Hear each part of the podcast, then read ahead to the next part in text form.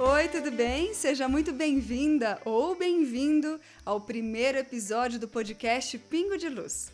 Eu sou Bia Bauer e criei esse projeto há algum tempo com o intuito de divulgar mensagens que nos levem a refletir sobre mudanças que podemos fazer para melhorar a nossa vida.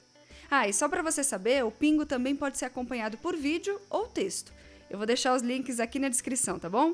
Assim você acompanha na plataforma que preferir, inclusive podendo ver os conteúdos mais antigos. Bom, nessa semana eu quero falar sobre gratidão. Essa palavra foi banalizada e muita gente criou um certo preconceito em relação a ela. Mas se você olhar com carinho, vai perceber que a gente pode sim ser grato por coisas muito simples. E vale para tudo. Por exemplo, sentir gratidão por ter comida. Quantas pessoas no mundo passam fome?